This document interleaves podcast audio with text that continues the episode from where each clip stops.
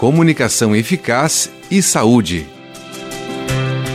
Como profissional da comunicação, o fonoaudiólogo não poderia deixar de ser o profissional competente para orientar, prevenir, avaliar e reabilitar problemas vocais, bem como atuar no aperfeiçoamento da voz e na comunicação. Mudanças na voz por mais de 15 dias merecem avaliação com o médico otorrinolaringologista. Fique atento a mudanças na sua voz e na de pessoas ao seu redor. Dica da fonoaudióloga Edilane Tanouri para o especial Dia do Fonoaudiólogo, 9 de dezembro. Apoio: Conselho Regional de Fonoaudiologia, Terceira Região.